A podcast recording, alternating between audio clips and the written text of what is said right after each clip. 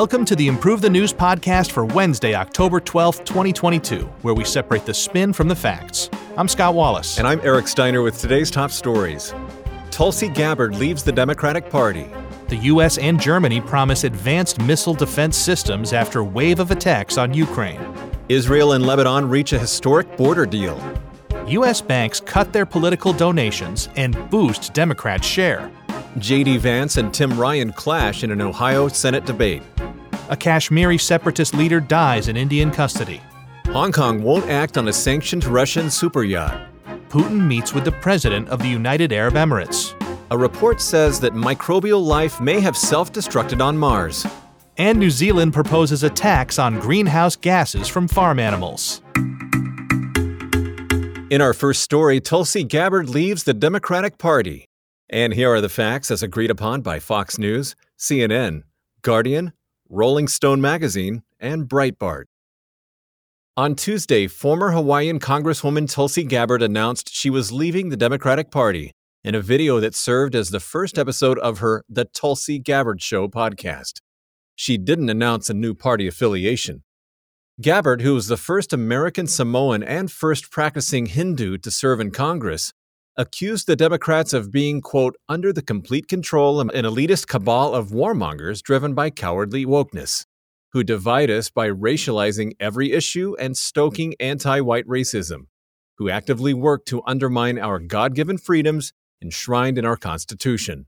She urged other independent minded Democrats to follow her out of the party after she explained, quote, I believe in a government that is of the people, by the people, and for the people. Unfortunately, today's Democratic Party does not.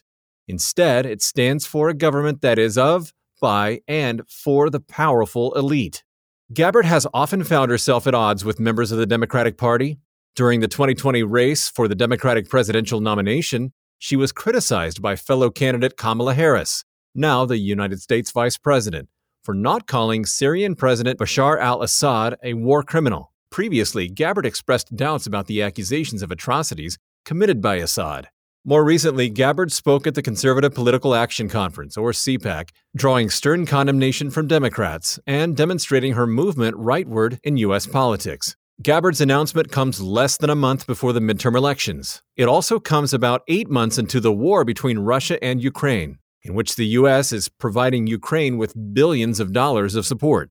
All right, those were the facts on this story, and this one is ripe for narrative spins. We've got two contrasting political narratives on this story.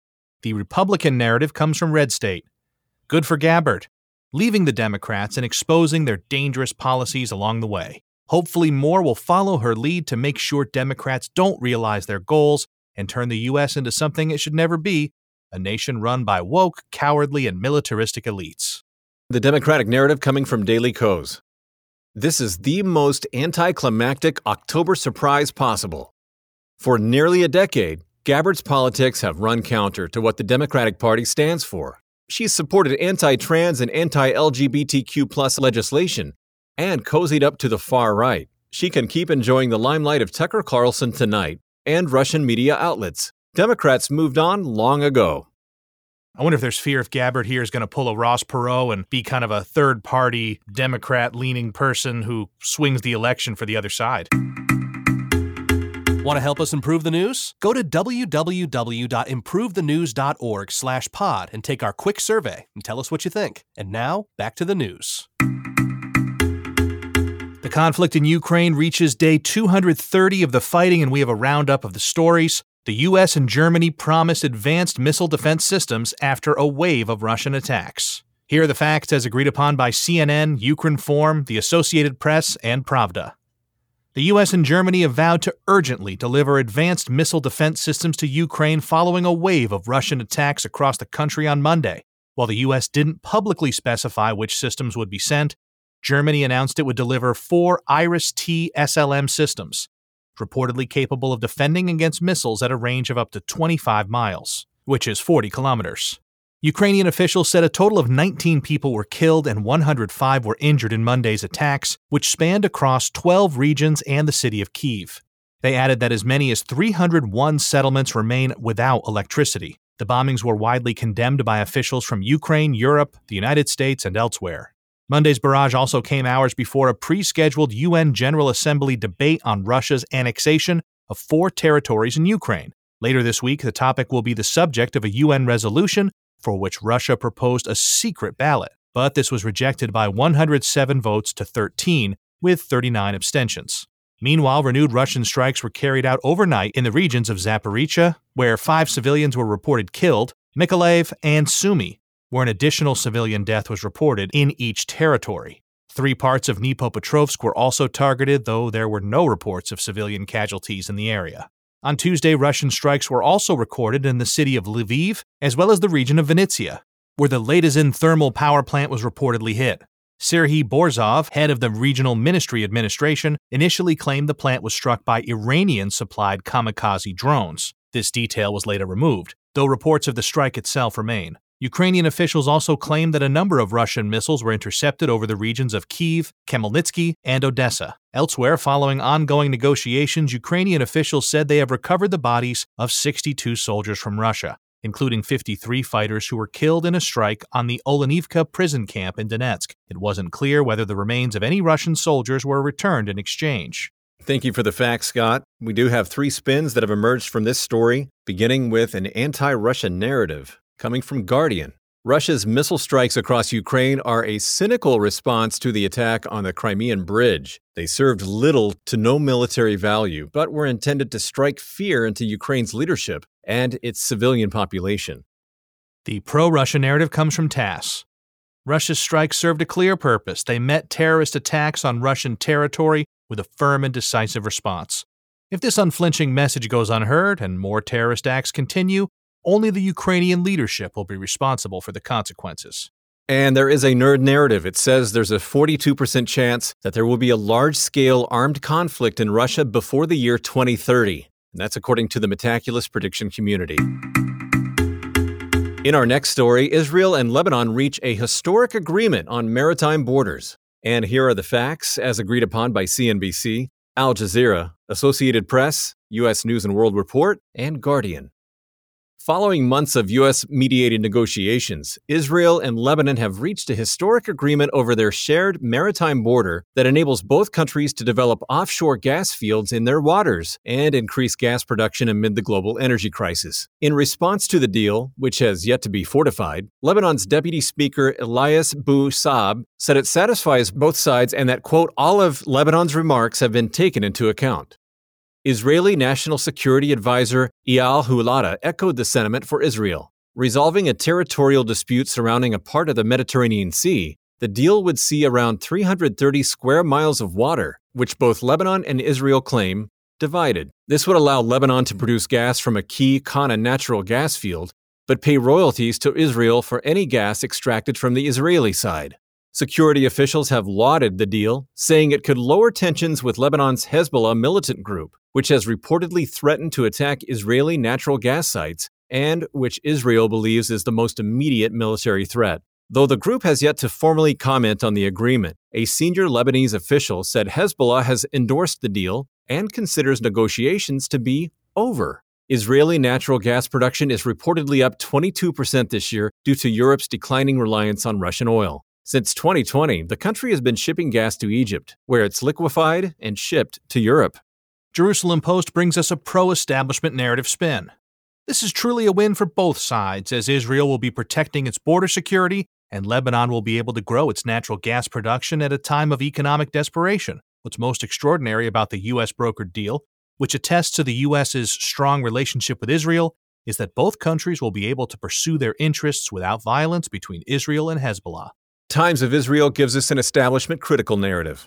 This deal is not necessarily a win win for both countries, as no one knows yet whether the fields on Lebanon's side of the border contain commercially viable sources of oil. Even if Lebanon does eventually strike oil, it will take years of political and economic reform for the country to profit, which will help no one during the current energy crisis. Can a agreement truly be win-win if both sides don't agree that it's win-win? I'm not sure. I guess we're going to find out. And now, financial news coming out of the U.S. midterm elections as banks cut overall donations and boost the share of the Democrats. Here are the facts as agreed upon by Reuters, the International Business Times, One America News Network, and Wall Street watchdogs. According to a Reuters analysis of data compiled by the Center for Responsive Politics, commercial banks have greatly reduced financial donations to federal candidates for this election cycle, but have increased their proportion to Democrats. With less than a month until the midterms, commercial banks' political action committees, or PACs, have given about $7.4 million to federal candidates, 43% down from 2020 and 39% down from the average in the previous decade. Though there has been a drop in total funding by banks, the proportion of donations given to Democrats has risen to 40%, the highest since the 2010 election cycle. Of the top 20 congressional recipients of bank PAC donations this election cycle, 10 were Democrats, compared to 6 in 2020, 3 in 2018, and only 1 ahead of the 2016 elections. Bank of America and Morgan Stanley have donated to more Democrats than Republicans for the first time in over a decade, Meanwhile, Citigroup has split its donations evenly between parties for the first time, and JP Morgan is donating to more Republicans, but at the smallest margin in over 10 years. Presumed reasons for the shift include the January 6th Capitol riot and banks hedging their bets on the midterm outcomes. The GOP has also shown a growing distrust of banks that embrace liberal causes, which has led to some banking PACs courting Democrats instead. Nine of the top 10 recipients this cycle are still Republicans, most notably Patrick McHenry of North Carolina, who is likely to chair the House Finance Committee if the GOP takes the majority. The top slot is Democrat Joyce Beatty of Ohio, who chairs the House Financial Services Subcommittee on Diversity and Inclusion. Scott, thank you for the facts of this story. And this story has spawned several spins, beginning with a Republican narrative, and it's courtesy of Newsweek. While rich, elitist politicians and woke bankers prioritize the January 6th committee hearings and new diversity, equity, and inclusion agendas, they've blatantly neglected the issues that working class Americans of all backgrounds actually care about, like inflation and a deteriorating public education system. Democrats are no longer the party of the working class, and they'll face that reality in November. Newsbud brings us the Democratic narrative. The corporate world is rapidly shifting from its old form of white conservative men toward a progressive model of social, financial, and environmental equity. Democrats are on the right side of history, so it's no surprise that banks are now choosing to support the forward thinking party. There's a cynical narrative coming from Guardian. There's too much money flushed into American politics, especially during these midterms. It's dangerous when political consultants and PACs spend millions of dollars to boost their cynical Machiavellian interests, whether it's banks looking out for their industry or Democrats boosting beatable far right candidates. This poisons the well Americans must drink from as a democracy. And we have a statistics based nerd narrative provided by Metaculus. This one says there's a 41% chance that Republicans will win both the House and Senate in the 2022 midterm elections. Eric, not to underline the cynical narrative, but you think it's a coincidence that the uh, top recipients of these donations are the heads of those financial uh, uh, committees on in Congress? I would think not. They poison the well that we must mm, drink hmm. from. Poetic. More news regarding the U.S. midterms as J.D. Vance and Tim Ryan clash in an Ohio Senate debate. Here are the facts as agreed upon by Daily Mail, New York Times, Washington Times, Politico, CNN, and Fox News. J.D. Vance, a Republican competing for a spot in the Ohio Senate in the upcoming midterm elections, traded blows with his Democratic rival Tim Ryan in a controversial hour long debate on Monday. The pair argued over Ryan's portrayal of Vance as a MAGA extremist, issues around foreign policy, and Vance's accusation that Ryan was a career politician. However, they reached a consensus in agreeing that local police departments need to employ more officers. Ryan pledged to revitalize the state's industry, make healthcare more affordable, and increase wages of elected. Vance accused Ryan of misleading voters, calling him a militant left winger. The GOP candidate also defended his pro life stance on abortion and alleged Ryan, who previously opposed abortion but has since changed his view, was lying about his position. Vance has been endorsed by retiring GOP Senator Bob Portman and former President Trump. The super PAC aligned with Senate Minority Leader Mitch McConnell is spending $28 million to boost Vance's campaign, though GOP Governor Mike DeWine is still ahead in the polls. The Democratic Ryan, meanwhile, sought to distance himself from party leadership, saying, quote, everyone is to blame for inflation, that Vice President Kamala Harris is absolutely wrong when she says the border is secure, and that he even backed Trump's trade policies during his tenure. The race to replace Portman's seat in the Ohio Senate will be one of the closest watched races of the midterms. Polls suggest there's little between the current candidates, though Vance currently has a lead over Ryan. The election will take place on November 8th. Believe it or not, Eric, this story about polarization in politics has spun off some pretty polarizing political narratives. Let's start with the Republican narrative from Breitbart. Ryan is blatantly misrepresenting himself and his politics. Despite a constructed and rhetorical effort to appeal to the Trump voters and supporters of the Ohio electorate, he has contradicted himself by saying he wants to kill and confront the MAGA movement. He isn't a bipartisan unifier, but a career politician peddling a false narrative about the extremism of policies that are largely supported in the area he seeks to represent. NBC gives us a Democratic narrative. Monday's debate saw Vance fail to take accountability for the consequences of his own political agenda and fuel division by vilifying moderate Democratic policy. Rather than recognize that the recent overturning of Roe v. Wade, one of the largest governmental overreaches in living memory, has resulted in a widespread loss of bodily autonomy and increased risk for women, he blamed immigration. Ryan is right. Ohioans are tired of this empty rhetoric and want to return to a more moderate policy. The New Yorker brings us a cynical narrative. Both Democrats and Republicans are playing politics in an attempt to secure re election. A reductive and oversimplified us versus them mentality has come to dominate how Americans view themselves and each other. This is an unsustainable state of affairs that can only undermine democracy and eventually result in a social breakdown. The U.S. must work to look beyond this short termism incentivized by Western democratic models to find common, superordinate goals to depolarize politics. Lastly, there's a nerd narrative. It says that there's a 70% chance that J.D. Vance will win the 2022 U.S. Senate election in Ohio, according to the Metaculus prediction community. Interesting. This cynical narrative, while it's certainly very cynical as they usually are, also provides kind of a path to what we need to do to get out of it. That's that's kind of nice. Until we derail. Until we don't do it. yeah, yeah. exactly. And in news from India, a Kashmiri separatist leader dies in custody. Here are the facts as agreed upon by the Hindu Times, Associated Press, Indian Express, the Tribune, ABC, and Al Jazeera. Altaf Ahmad Shah, a prominent member of Kashmir's separatist group Hurriyat, died on Monday night at the All India Institute of Medical Science, or AIIMS, according to his family. The cause of his death hasn't yet been disclosed. Shah had been incarcerated in connection to an alleged terror funding case for the past five years and lodged in New Delhi's Tihar prison. Last month, he was diagnosed with cancer and transferred to Dr. Ram Manohar Lohia, or RML, hospital. On October 1st, the New Delhi High Court ordered him to be transferred to the AIIMS, as the RML hospital had no oncology department and allowed his son and daughter to visit him for an hour every day.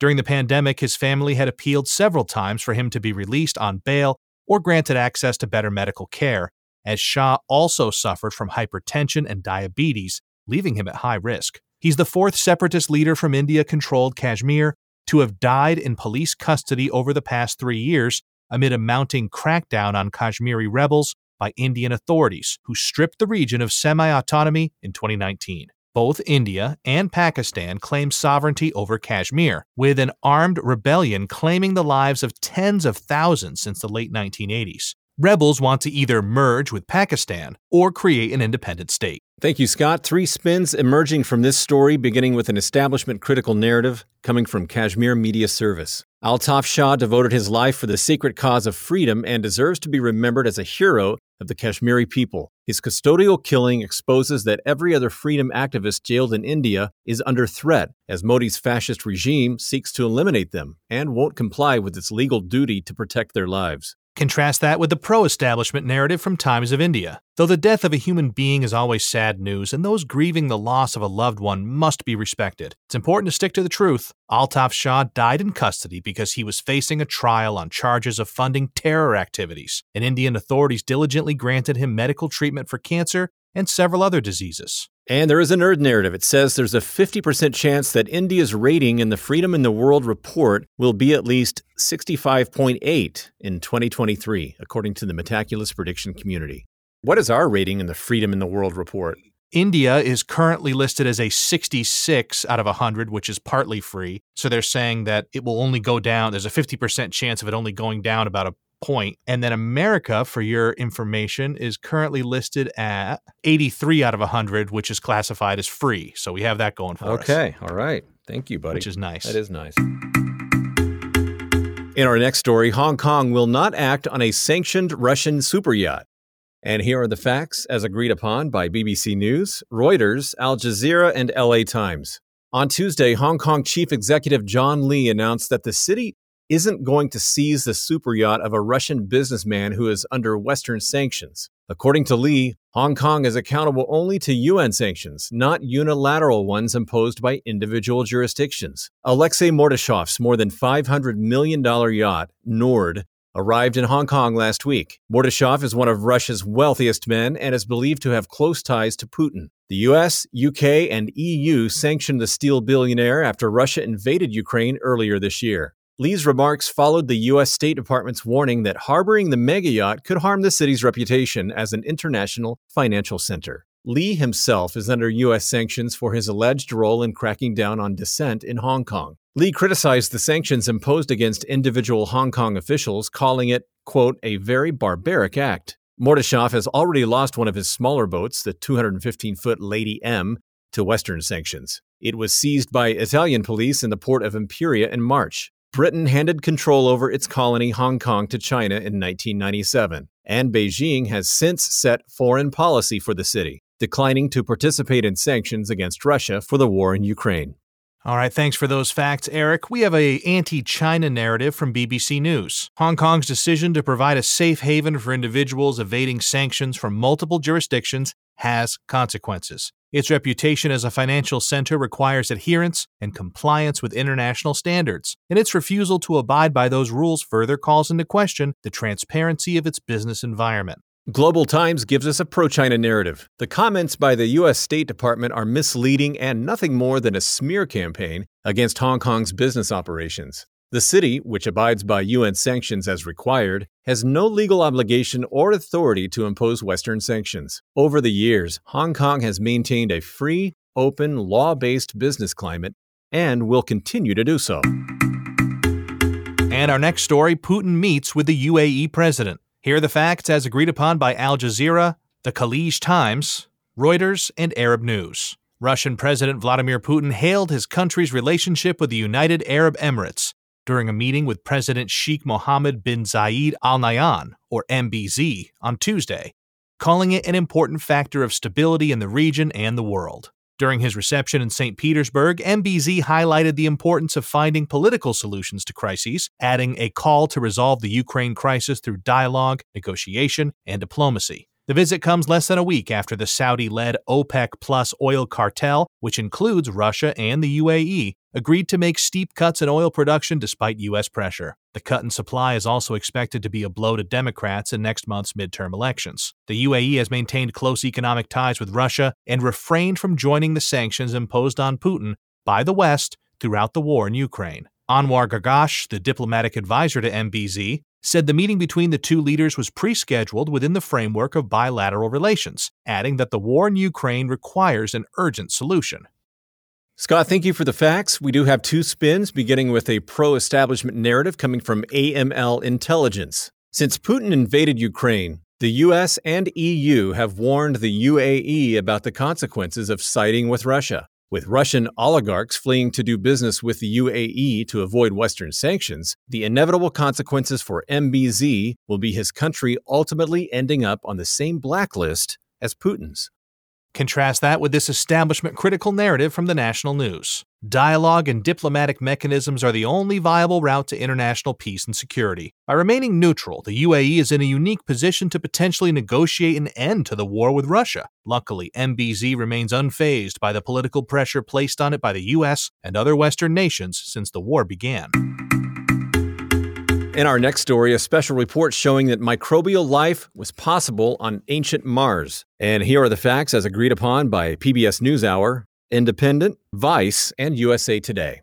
On Monday, French scientists reported that ancient Mars may have had an environment conducive for housing an underground world with microscopic organisms. The scientists concluded that if they existed, the organisms would have been responsible for their own demise by altering the atmosphere and triggering a Martian ice age. US and French scientists collaborated using climate models to explore the habitability of Mars during the Noachian, a geological period on the red planet 4.1 billion to 3.7 billion years ago, when the planet may have had water on the surface. Boris Sauterey, the study's leader and postdoctoral researcher at Sorbonne University, said their findings show a bleak view of life in the cosmos when even the simplest of life forms, quote, might actually commonly cause its own demise. The research published in Nature Astronomy showed that the organisms, hydrogenotrophs, would have lived in the soil and expelled methane, a greenhouse gas, and consumed hydrogen, both of which had an environmental warming effect. In less than 500,000 years, the microbes could have altered the planet's climate, causing a cooling effect that could have pushed temperatures down from around 60 degrees Fahrenheit to below negative 10 degrees Fahrenheit. Kaveh Pahlevan of the SETI Institute, who conducted a separate study of Mars recently, said that future models of the planet's climate will need to take into consideration on this new data. This study makes clear that if life were present on Mars, they would have had a major influence on the prevailing climate. Sauterey will now turn to focus his research on if the microbial life still exists on Mars. The research suggests that the best place to find traces of life are either in the unexplored Hellas Planitia or the Jezero crater on the northwestern edge of Isidis Planitia, where NASA's Perseverance rover is currently collecting rocks. Thanks, Eric, for those out of this world facts. Narrative A on this story comes from Vice. Despite the bleak finding that life itself could be behind its own destruction, this research is exciting and offers a promising breakthrough in the study of life outside of Earth. Not only does this new information suggest that habitable environments exist within our solar system, but also into the broader galaxy and universe. This will pave the way for future missions that may change our understanding of space. Narrative B coming from USA Today. While the idea of life on Mars is fascinating, we must be careful when researching and exploring. Sending expeditions and rovers to Mars could have unintended consequences. History has proven that every time humans explore new places, they take diseases with them and bring new diseases back. Scott, I don't know. I'm a little confused because up until I read this story, I thought men were from Mars. Uh, yeah, I mean, I guess they're looking for intelligent life, Eric. and from a story about a dead planet to our all too living one, New Zealand proposes a farm animal tax. Here are the facts, as agreed upon by Al Jazeera, Reuters, The Guardian, NBC4 New York, and the CBC. On Tuesday, New Zealand's government proposed taxing greenhouse gases that farm animals make from bodily functions, including belching, in what would be a world first in tackling climate change. The government's proposed plan on agricultural emissions pricing is set to be introduced in 2025. New Zealand has approximately 10 million cattle and 26 million sheep, with agriculture producing nearly half of the country's total greenhouse gas emissions. The proposed scheme includes a farm levy, both for methane released by cows and for nitrous oxide produced by livestock urine. New Zealand's Prime Minister, Jacinda Ardern, stated that cutting emissions will help New Zealand farmers to not only be the best in the world, but the best for the world. However, agricultural lobby groups criticized the plan, saying it would lead to large scale farm sales and impact food production. Agriculture is vital to New Zealand's economy, with dairy products, including those used in infant formula production, being the country's most vital exports. New Zealand's government has pledged to reduce greenhouse gas emissions and make New Zealand carbon neutral by the year 2050. Part of the plan includes reducing methane emissions from livestock by 10% by the year 2030 and up to 47% by the year 2050. Scott, thank you for the facts of that story as we look at the spins, beginning with a pro establishment narrative coming from Transcontinental Times. The decision is a revolutionary move. Something has to be done to reduce harmful emissions in New Zealand, as methane is a dangerous greenhouse gas. As the global trendsetter, this decision could potentially give the country a competitive edge globally while also meeting greenhouse gas targets. And the Federated Farmers of New Zealand bring us the establishment critical narrative. The government's greenhouse gas reduction plan will rip the guts out of small town New Zealand. Despite farmers' best efforts, this will inevitably lead to closures that will reduce small town businesses supported by agriculture in a manner that will only be detrimental to the country. This is not a good move for the agricultural sector or the working class. And there is a nerd narrative. It says that there's a 5% chance that if a global catastrophe occurs, it will be due to either human made climate change or geoengineering, according to the Metaculus prediction community.